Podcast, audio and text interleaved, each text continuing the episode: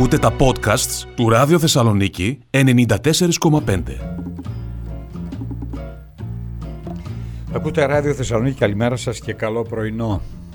Καλή συνέχεια και έξοδο, φυγή, απόδραση. Φυγή, απόδραση, Σαββατοκύριακο, καλοκαιρινές διακοπές, ουρανός, αστέρια, θάλασσες, η φύση ίδια. Έχουμε μεγάλη πίεση στο σταθμό των Ευζώνων, όπως αντιλαμβάνεστε, έχουμε μεγάλη είσοδο. Θέλω να ευχαριστήσω τον Δημήτρη, ο οποίος μας έστειλε μάλιστα και φωτογραφίες και βίντεο από το σημείο πριν από λίγο και καταλαβαίνετε ε, ότι το, η περιοχή αυτή είναι ένα θερμό σημείο. Χιλιάδες αυτοκίνητα θα μπουν και το Σαββατοκύριακο και προστίθενται στα τόσα πολλά στην ε, είσοδο από τους Ευζώνους και όχι μόνο. Ε, τώρα, για τη φύση, ναι. Για τη φύση. Αυτό το, αυτά τα βοτσαλάκια που πατάμε στην άμμο, αυτό το νερό της θάλασσας, η ωκεανή μας, ο αέρας τον οποίο αναπνέουμε, στο μικρό κόσμο στον οποίο ζούμε στην, στη γη, αποτελεί ένα απειροελάχιστο του απείρου, από απειροελάχιστο κομμάτι της δημιουργίας.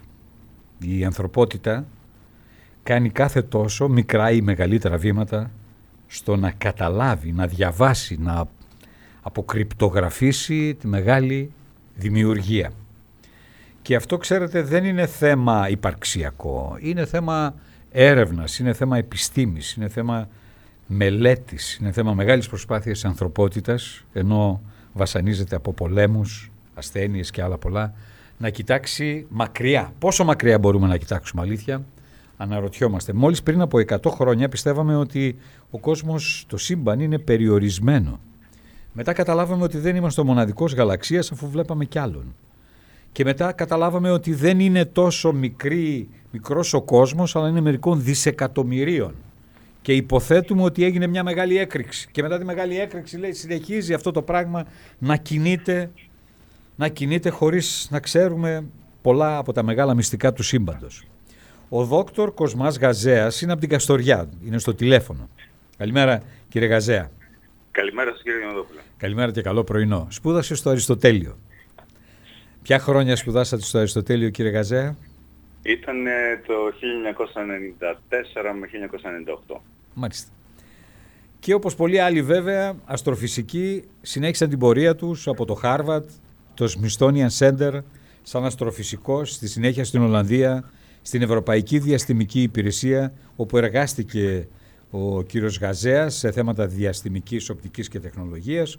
Επέστρεψε στην Ελλάδα στη θέση του λέκτορα στο Πανεπιστήμιο των Αθηνών με κύριο εκπαιδευτικό έργο πάνω στην αστροφυσική και τη παρατήρηση διπλών αστέρων κτλ. Είναι ένα τελείωτο βιογραφικό. Σας καλημερίζω κύριε Γαζέα. Καλή σας ημέρα, καλή σας ημέρα. Συνεχίζετε να είστε καστοριανός; Πάντα, πάντα. Η οικογένειά σας δηλαδή. Στην Καστοριά γεννηθεί στη Θεσσαλονίκη κιόλας. Οπότε η Μακεδονία είναι ναι. γερά ριζωμένη μέσα μου. Ωραία. Μεγάλο το ταξίδι. Τώρα είστε στην Ελλάδα και είστε σε πιο ερευνητικό πρόγραμμα. Βρίσκομαι στην Ελλάδα τα τελευταία 10 χρόνια από τότε που διορίστηκα στο Πανεπιστήμιο Αθηνών, στο Τμήμα Φυσικής έρχοντας στη θέση του λέκτορα στο Πανεπιστήμιο Αθηνών και η ειδικότητά μου είναι η παρατηρησιακή αστροφυσική, δηλαδή ακριβώς όπως το λέει και η λέξη, η παρατήρηση του ουρανού και η επεξεργασία όλων αυτών των υπέροχων εικόνων οι οποίες βγαίνουν από τα τηλεσκόπια είτε τα υπή είτε τα διαστημικά. Ναι. Βέβαια ε, έχουμε διάσπαρτα τηλεσκόπια, τηλεσκόπια και στο έδαφος και αρκετά μικρά ή μεγάλα στο διάστημα σε απόσταση βέβαια από τη γη αναλόγως. Το τελευταίο διάστημα όμως μετά το Humble, το οποίο είναι από το 90 στον αέρα σε περίπου 500 χιλιόμετρα από τη γη, αν δεν κάνω λάθος, έτσι; Σωστά, σωστά. Είναι πολύ κοντά στη γη. Είναι πολύ κοντά στη γη και έχει τις δυσκολίες του, είναι από το 90, αφού το διορθώσαμε και του δώσαμε την ευκαιρία να μας στέλνει εικόνες, έκανε μεγάλη δουλειά το Hubble. Είναι ραδιοτηλεσκόπιο, θεωρείται αυτό. Το Hubble. Το Hubble είναι ένα οπτικό τηλεσκόπιο. Οπτικό. Κοιτάει δηλαδή στα οπτικά μήκη ό,τι κοιτάει δηλαδή και το ανθρώπινο μάτι. Ό,τι βλέπουμε εμείς, αυτό βλέπει και το Hubble. Ακριβώς. Πριν από λίγο καιρό θα ακούσατε ότι η ανθρωπότητα κοίταξε ψηλά διότι στείλαμε ένα καινούριο, μεγαλύτερο κατόπτρου νέας τεχνολογίας το James, ε, James, Webb, James Webb. ραδιοτηλεσκόπιο, το οποίο έχει μεγάλο φάσμα, βλέπει δηλαδή όχι μόνο το οπτικό, ε, το, το οπτικό τμήμα του φάσματος του φωτός, αλλά και πολλά άλλα. Έτσι λοιπόν περιμέναμε τις φωτογραφίες του James Webb και άρχισαν να έρχονται οι φωτογραφίες. Είναι κάτι το οποίο θα μιλήσουμε ε, με τον ε, κύριο Γαζέα. Τι βλέπουμε κύριε Γαζέα, τι βλέπουμε τώρα; Το διαστημικό τηλεσκόπιο James Webb είναι κυρίως ε, ε, ένα τηλεσκόπιο το οποίο παρατηρεί στα υπέρυθρα κύματος. Δεν είναι ραδιοτηλεσκόπιο, κοιτάει κυρίως στα υπέρυθρα κύματος. Ε, αυτό σημαίνει ότι πλέον οι φωτογραφίες οι οποίες βγάζαμε από το διαστημικό τηλεσκόπιο Hubble δεν πρόκειται να ξαναβγούν. Δηλαδή το Hubble έγραψε μια ιστορία τα τελευταία 30 χρόνια γιατί έβγαζε φωτογραφίες όπως βλέπουμε τον ουρανό με το μάτι, αλλά φυσικά πολύ καλύτερα και πολύ πιο βαθιά στον ουρανό, αλλά απεικόνιζε τον ουρανό όπως ακριβώς είναι. Το, το ριζοσπαστικό σχέδιο που έχει γίνει τώρα με το διαστημικό τηλεσκόπιο James Webb είναι ότι κοιτάμε σε υπέρυθρα μεγικήματος που δεν είναι ορατά το ανθρώπινο μάτι. Κοιτάμε δηλαδή σε άλλα μεγικήματος με σκοπό, με απότερο σκοπό να διεισδύσουμε πιο βαθιά στο σύμπαν, να κοιτάξουμε πιο μακριά και να πάμε πολύ πιο μακριά στην αρχή σχεδόν της δημιουργίας του σύμπαντος πριν από 13,5 περίπου δισεκατομμύρια χρόνια. Μάλιστα. Και τι δείχνουν οι πρώτες φωτογραφίες; Προφανώς έχουμε πάρει ε, και φωτογραφίες στο μεταξύ πολλών άλλων, τώρα αυτό το τηλεσκόπιο, φωτογραφίες και κομμάτια που είδε και το web, έτσι δεν είναι; Άρα μπορούμε να κάνουμε κάποιες συγκρίσεις οι οποίες μας δίνουν μεγαλύτερο βάθος στο πεδίο και δείχνουν και καλύτερα ποιας ηλικίας περίπου είναι ε, το σύμπαν, δηλαδή από πότε ξεκίνησε. Αυτό, ε, οι φωτογραφίες αυτές αποδεικνύουν ότι την ε, θεωρία του, του, της μεγάλης έκρηξης. Έχοντας ένα τηλεσκόπιο τόσο μεγάλο, σίγουρα κάποιος αναπόφευκτα μπορεί να κάνει σύγκριση με το τι γνωρίζαμε μέχρι σήμερα και να συγκρίνουμε τις φωτογραφίες. Και έτσι το James Webb έχει δώσει φωτογραφίες πολύ πιο ε, μακρινές από γαλαξίες πολύ πιο μακρινούς και, και γαλαξίες που είχαν δημιουργηθεί στην αρχή της δημιουργίας του σύμπαντος, που είναι από 13,5 δισεκατομμύρια χρόνια λοιπόν. Το αποτέλεσμα των α, πρώτων φωτογραφιών, μιλάμε για την πρώτη εβδομάδα της λειτουργίας τους, της επίσημης λειτουργίας τους, σε μια δεκαετή όπως διαγράφεται η ιστορία που θα, θα μας δώσει διάφορες πληροφορίες. Μέσα λοιπόν σε μια εβδομάδα έδωσε καταπληκτικές φωτογραφίες των πρώτων γαλαξιών που δημιουργήθηκαν στο σύμπαν και προσπαθεί να απαντήσει σε ερωτήματα όπως πώς έχουν δημιουργηθεί οι πρώτοι γαλαξίες, γιατί οι γαλαξίες έχουν τη μορφή που έχουν σήμερα, τι είναι αυτό που καθορίζει το σχήμα τους, γιατί έχουμε δηλαδή διαφορετικών ειδών γαλαξίες, άλλη είναι σπυροειδείς, άλλη είναι ελλειπτική και πώς αυτοί αλληλεπιδρούν μεταξύ τους. Έχουμε δει ακόμα και συγκρούσεις γαλαξιών, τις γνωρίζουμε δηλαδή και από επίγεια τηλεσκόπια, αλλά και από το διαστημικό τηλεσκόπιο Hubble, αλλά αυτό που προσπαθεί να απαντήσει τώρα το James Webb είναι ποιος είναι αυτός ο παράγοντας που καθορίζει το σχήμα, τη μορφή τους και ποια είναι η εξέλιξη των γαλαξιών. Αλλά δεν είναι το μόνο προσπαθεί να απαντήσει σαν, σαν ερώτηση στην αστροφυσική. Το James Webb κοιτάει και στο πιο κοντινό σύμπαν. Κοιτάει λίγο και μέσα στο δικό μας γαλαξία, στα αστέρια του δικού μας γαλαξία, που ενδεχομένως φιλοξενούν και πλανήτες, όπως τον δικό μας τον πλανήτη. Ξέρουμε σήμερα ότι υπάρχουν πάνω από 5.000 γνωστοί πλανήτες σε άλλα αστέρια, τους λεγόμενους εξωπλανήτες, και ψάχνουμε να βρούμε τώρα ποιοι από αυτούς τους πλανήτες μπορούν να έχουν παρόμοια χαρακτηριστικά με τη Γη μας. Αν έχουν ατμόσφαιρα, αν έχουν θερμοκρασία που μπορεί κάποιος να επιβιώσει. Και κατ' επέκταση άλλο μεγάλο φυσικό ερώτημα και φιλοσοφικό ερώτημα θα έλεγα, αν υπάρχει ζωή αλλού και αν μπορούμε να τη δούμε. Ζωή όπως την βλέπουμε εμείς, δηλαδή άνθρακας, νερό και ας πούμε μικρόβια; Ε, θα κοιτάξουμε σε πρώτη φάση για τέτοιου είδους ζωή, ακόμα και σε μορφή κυτάρου. Αν υπάρχει οργανική ύλη, δηλαδή άνθρακα, υδρογόνο, οξυγόνο, που κατ' επέκταση μπορεί να κάνει ε, μεταβολισμό, θα μπορούσε να πολλαπλασιαστεί, δηλαδή να υπάρχει ένα DNA, ακόμα και σε, σε επίπεδο μικροοργανισμού αυτό θεωρείται πλέον ζωή. Οπότε κοιτάμε αναπόφευκτα για πλανήτες που έχουν ατμόσφαιρα, έχουν οξυγόνο, έχουν οργανικά υλικά όπως το μεθάνιο, το διοξείδιο του άνθρακα, που θα μπορούσε να είναι αποτέλεσμα κάποιας ε, φωτοσύνθεσης κάποιου φυτού, κάποιου μεταβολισμού ενός οργανισμού, κάποιου ζώου ενδεχομένως. Οπότε μιλάμε για πολύ λεπτομερείς μελέτες πλέον. Ψάχνουμε να βρούμε πλανήτες και εξωπλανήτες. Ψάχνουμε να βρούμε αν αυτοί οι πλανήτες έχουν ατμόσφαιρα, αν έχουν την κατάλληλη θερμοκρασία, αν έχουν νερό σε υγρή μορφή που θα μπορούσε να φιλοξενήσει ζωή. Γιατί καταλαβαίνετε, οι πλανήτες μπορεί να έχουν όλων των ειδών αυτά τα χαρακτηριστικά, αλλά σε τόσο αντίξωες συνθήκες που δεν θα μπορούσε να επιβιώσει κάποιος το οργανισμό. Ναι, να, μην έχει, να μην έχει γίνει δηλαδή το πρώτο βήμα.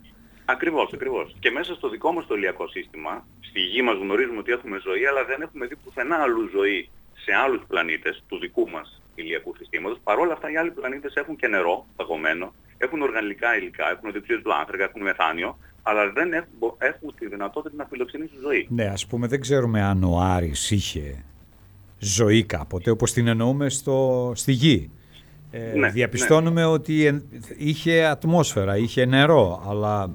Είχε και έχει ατμόσφαιρα, είχε νερό γιατί βλέπουμε κοίτες ποταμών, οπότε το ερώτημα είναι πού πήγε το νερό. Τι συνέβη στον Άρη, ας πούμε, έχασε το μαγνητικό του πεδίο, συνέβη κάτι άλλο; Ε, δεν έχει απαντηθεί αυτό, αλλά ε, θέλω να Κάπου σας... εκεί προσανατολιζόμαστε στην έρευνα σχετικά με τον Άρη, αλλά βλέποντας πολύ περισσότερους πλανήτες σαν τον Άρη ή σαν τη Γη μας, μπορούμε να καταλάβουμε τι ακριβώς συμβαίνει και ποιοι είναι αυτοί οι παράγοντες που καθορίζουν τελικά αν ένας πλανήτης θα έχει ζωή ή θα δημιουργήσει ζωή και θα μπορεί να τη διατηρήσει κιόλας.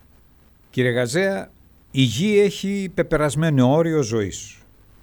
Ε, κάποια στιγμή ο αστέρας μας, δηλαδή ο ήλιος, θα την κάψει μετά από δισεκατομμύρια χρόνια, αλλά είναι μια πραγματικότητα. Ε, με το καινούργιο τηλεσκόπιο μπορούμε να δούμε καλύτερα ε, και μέσα στο γαλαξία μας σε πιο κοντινές αποστάσεις για το ενδεχόμενο να γίνουν τα πρώτα βήματα στην ε, ε, προσπάθεια της ανθρωπότητας να βγει προς τα έξω από το ηλιακό της σύστημα. Ε, το ενδιαφέρον στο James Webb είναι πρώτα απ' όλα να απαντήσει στα βασικά χαρακτηριστικά της μεγάλης έκρηξης, ας πούμε που βρίσκεται ο πρώτος γαλαξίας, πόσο μακριά έχει ταξιδέψει, αν διαστέλλεται το σύμπαν ακόμα και πού θα πάει, διότι διαστέλλεται, διαστέλλεται κάποια στιγμή, ε, δεν ξέρουμε αν αυτό θα... Υπάρχουν διάφορες θεωρίες επί του θέματος. Και σε ό,τι αφορά για να έρθουμε στο μικρό κόσμο γύρω-γύρω από εμά, όπου μπορεί να υπάρχουν εξωπλανήτες, μπορείτε να μας πείτε πώς εσείς οι επιστήμονες, η αστροπιστική βρίσκεται τόσο μακριά, μερικά έτη φωτός τουλάχιστον, τι ατμόσφαιρα έχει ένας εξωπλανήτης. Πώς το βλέπετε αυτό; Υπάρχουν διάφορες τεχνικές παρατήρησεις, στις οποίες ειδικεύομαι κιόλας. Οι πιο σημαντικές είναι η φασματοσκοπία και η φωτομετρία. Με τη φωτομετρία προσπαθούμε να μετρήσουμε τη φωτεινότητα των αστεριών, η οποία κατά κύριο λόγο είναι γνωστή ή σταθερή και μπορούμε πολύ εύκολα να τη μετρήσουμε με εξαιρετικά μεγάλη ακρίβεια και αναμένουμε πότε κάποιος πλανήτης μπορεί να περάσει μπροστά από αυτόν τον αστέρα και να κόψει να κρύψει λίγο το φως του.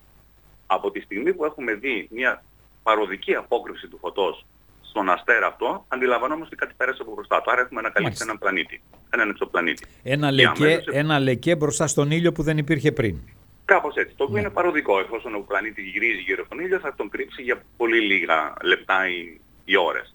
Το αμέσως επόμενο βήμα που θα κάνουμε είναι να κάνουμε την λεγόμενη φασματοσκοπία. Να πάρουμε το φάσμα από το φως αυτού του εξωπλανήτη και να το αναλύσουμε στις συνιστώσεις του. Να δούμε από τι υλικά αποτελείται αυτό το φως.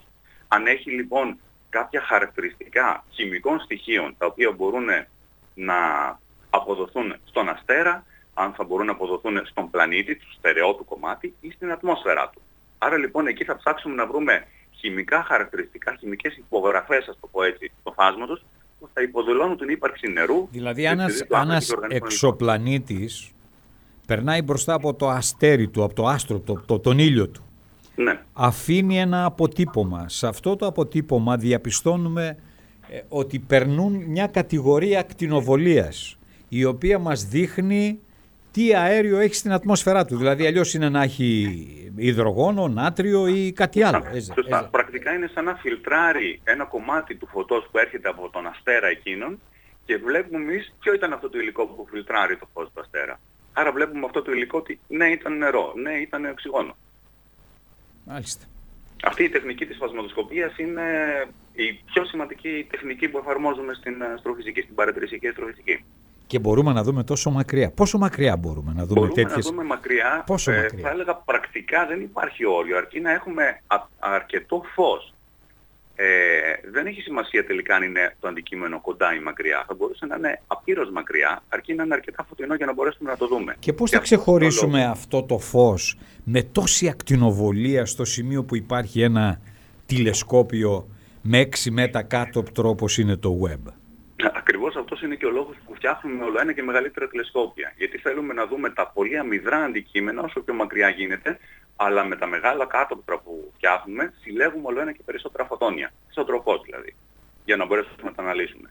Η όλη απόπειρα δηλαδή τεχνολογικής εξέλιξης που κάνουμε στα τηλεσκόπια είναι να έχουμε πιο μεγάλα κάτωπτρα και να συλλέγουμε το φως πιο γρήγορα και πιο εύκολα. Μάλιστα. Οι τεχνικές παραμένουν ίδιες, δηλαδή εδώ και 100 χρόνια εφαρμόζουμε τις ίδιες τεχνικές, αλλά όταν έχεις ένα μικρότερο τηλεσκόπιο, ειδικά αν παρατηρήσεις και από την επιφάνεια της γης, έχεις πάρα πολλούς περιορισμούς.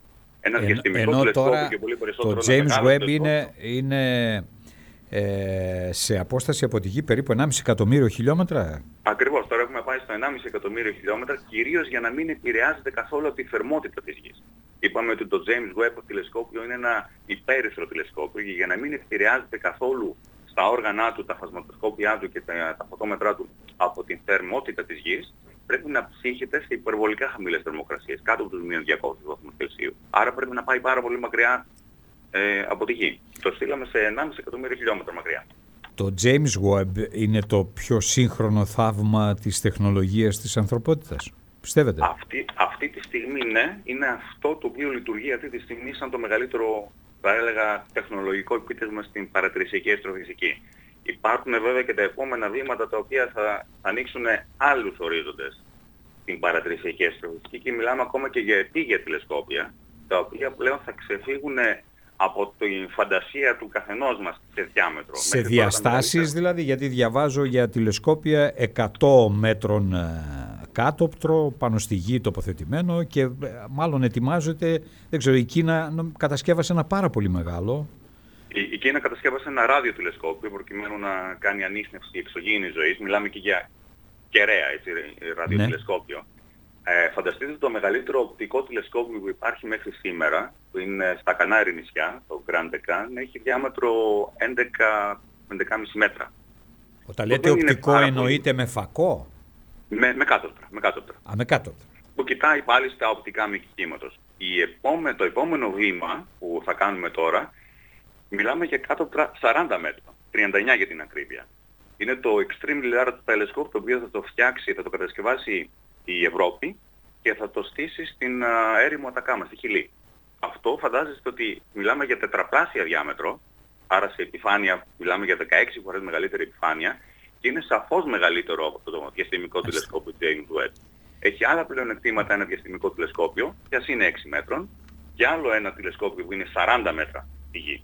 Οπότε όλη αυτή η προσπάθεια της ανθρωπότητας να φτιάξει όλο ένα και μεγαλύτερα κάτωπτρα έχει ακριβώς τον ίδιο στόχο. Να πάρουμε το φως των αμυδρών αστέρων και των πιο μακρινών αστέρων για να απαντήσουμε αυτά τα ερωτήματα που είχαμε θέσει εξ αρχής. Και θα σας έλεγε κανείς κύριε Γαζέ και τι καίγεστε τόσο πολύ να δώσετε απαντήσεις που είναι, θα είναι απειροελάχιστες μπροστά στη μεγάλη αλήθεια της δημιουργίας; Ένα φιλοσοφικό θέμα βέβαια, αλλά είμαι σίγουρος ότι οι πρωτοετής φοιτητές στο Πανεπιστήμιο, στην αστροφυσική, έχουν πολλές ανάλογες αφελείς αρετώσεις σαν τη δική μου σκέψη. Για παράδειγμα, τι είναι αυτός ο εξωπλανήτης, τι είναι σκοτεινή ύλη, πώς συγκρατείται το σύνολο της ενέργειας στο σύμπαν και δεν καταραίει, γιατί δεν έχουμε συρρήκνωση και έχουμε ε, ε, επέκταση του σύμπαντος και άλλα τέτοια. Και τι είναι αυτοί οι εξωπλανήτες, δηλαδή είναι όλα τόσο μεγάλα.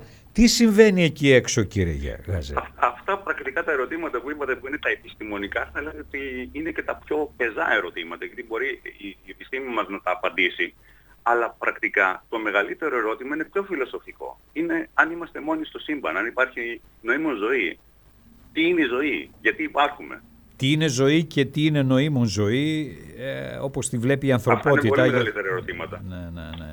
Ε, Οπότε για όλες τις μελέτες που κάνουμε στην αστροφυσική, που μπορεί να μοιάζουν ε, νούμερα ή πεζές ε, αποδείξεις θεωρημάτων, πρακτικά απαντάνε σε ένα έμφυτο ερώτημα του ανθρώπου πώς προήλθαμε και ποιοι είμαστε και πού πάμε. Και ποιοι άλλοι είμαστε πόσο γύρω, πόσο μακριά. Ακριβώς, ναι. ναι. Κύριε Γαζέα, ε, η εκλαΐκευση της αστροφυσικής και της φυσικής είναι ένα κλειδί στο να βοηθήσουμε την ανθρωπότητα να προχωρήσει μερικά βήματα παραπάνω, διότι πρέπει να είναι καταληπτή. Η επιστήμη δεν είναι μόνο για τους επιστήμονες, είναι και για τους καθημερινούς ανθρώπους ένα τρό, ένας τρόπος για να διαβάζουν καλύτερα ακόμα και την καθημερινή ζωή.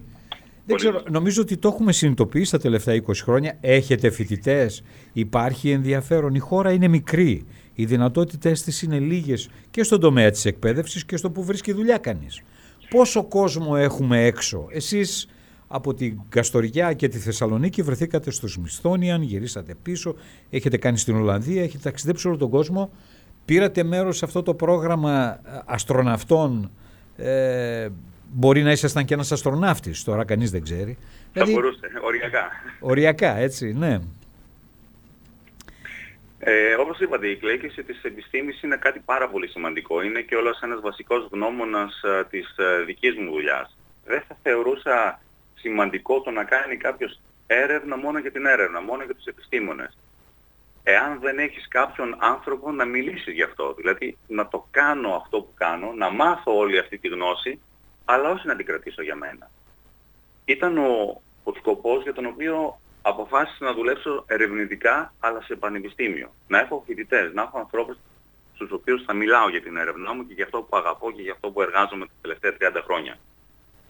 Υπάρχει ένα, υπάρχει ένα εργαλείο που λέγεται δίκτυο, όπου με πολύ απλό τρόπο μπορεί κανείς να μοιραστεί τις γνώσεις του με άλλους και να συζητήσει όλα αυτά, όχι μόνο σε ένα αμφιθέατρο, ή ένα σε ένα επιστημονικό συνέδριο ή συμβούλιο, ούτε μόνο βέβαια σε κλειστούς κύκλους επιστημόνων και πραγματικά έχει αλλάξει ε, την, ε, το θέμα εκλαΐκευση της επιστήμης, δηλαδή η επιστήμη φιλική στον καθημερινό πολίτη, ο οποίος βέβαια πρέπει να έχει μια βάση, δεν γίνεται. Αν δεν έχεις μια βάση και ένα ενδιαφέρον δεν γίνεται, θα χρειαστείς περισσότερο χρόνο.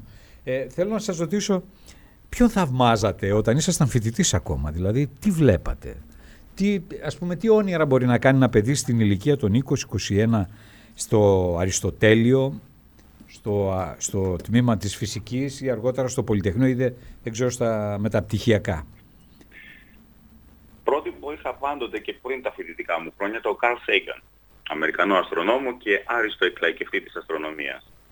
Πιστεύω ότι έκανε την άριστη δουλειά να φέρει την αστρονομία κοντά στον άνθρωπο. Είναι πάρα πολλά άτομα και όχι μόνο της γενιάς μου αλλά και μεταγενέστερων γενεών που ακολουθούν και παρακολουθούν τα, τα βίντεο που είχε βγάλει τότε και τις εκπομπές ο Καρλ Σέιγκαν περάσει... έχει, 20, νομίζω είναι πασίγνωστος γιατί 20, έχει μεγαλώσει εννοείται, εννοείται, ανθρώπων. Εννοείται, τις γνώσεις του έχει μοιράσει την αστρονομία και την έχει κλαϊκεύσει, την έχει κάνει κατανοητή. Ναι. Και η εκλαϊκή της αστρονομίας πιστεύω είναι πάρα πολύ σημαντική. Γι' αυτό δεν είναι τυχαίο που υπάρχουν και πάρα πολλοί αστρονομικοί όμιλοι στην Ελλάδα που προσπαθούν να καλύψουν αυτό το κενό. Και μιλάω για, για ένα σημαντικό κενό στην εκπαίδευση, εφόσον η αστρονομία δεν διδάσκεται στα σχολεία. Σε κανένα επίπεδο, ούτε στην uh, πρωτοβάθμια ούτε στη δευτεροβάθμια. Δεν υπάρχει πλέον καν σαν μάθημα ούτε στο γυμνάσιο ούτε στο λύκειο. Η αστρονομία λοιπόν, ενώ είναι πάρα πολύ σημαντική, είναι πάρα πολύ εντυπωσιακή, όλοι ενδιαφέρονται για αυτό το, το αντικείμενο, νομίζω οι αστρονομικοί όμιλοι, ακόμα και οι αεραστεχνικοί αστρονομικοί όμιλοι, κάνουν ένα πάρα πολύ σημαντικό έργο. Στην ε, Θεσσαλονίκη και όλα από τότε που ήμουν φοιτητής, είχαμε διοργανώσει, είχαμε φτιάξει τον Όμιλο Φίλων Αστρονομίας Θεσσαλονίκης, τον οποίο σαφώς φαντάζομαι το γνωρίζετε. Κάνει εξαιρετική δουλειά από το 1997, 25 χρόνια τώρα εργασίας και φυσικά τέτοιες δουλειές κάνουν σε όλα τα μέρη της Ελλάδας και όλο ένα και δημιουργούνται καινούργιοι όμιλοι ε, ερασιτεχνικής αστρονομίας που κάνουν εκλαίκευση. Φέρνουν την αστρονομία κοντά στον άνθρωπο, κοντά στον καθημερινό άνθρωπο. Μάλιστα. Κύριε Γαζέα, σας ευχαριστώ για τη συζήτηση. Ίσως θα έπρεπε να την κάνουμε νύχτα, είναι καλύτερο και μάλιστα νύχτα χωρίς φεγγάρι, με τον ουρανό γεμάτο αστέρια σε περιοχή όπου δεν μολύνεται από το φως των πόλεων και κοιτώντας μακριά. Σας ευχαριστώ πολύ για τη συζήτηση. Και εγώ σας ευχαριστώ. Καλή σας μέρα. Καλή σας μέρα. Κοσμάς Γαζέας, αστροφυσικός, με την ευκαιρία των πρώτων δημοσιευμένων φωτογραφιών του James Webb. 1,5 εκατομμύριο μακριά από τη Γη η ανθρωπότητα έχει τοποθετήσει ένα τηλεσκόπιο το οποίο φωτογραφίζει τη δημιουργία. Ακούτε τα podcasts του Ράδιο Θεσσαλονίκη 94,5.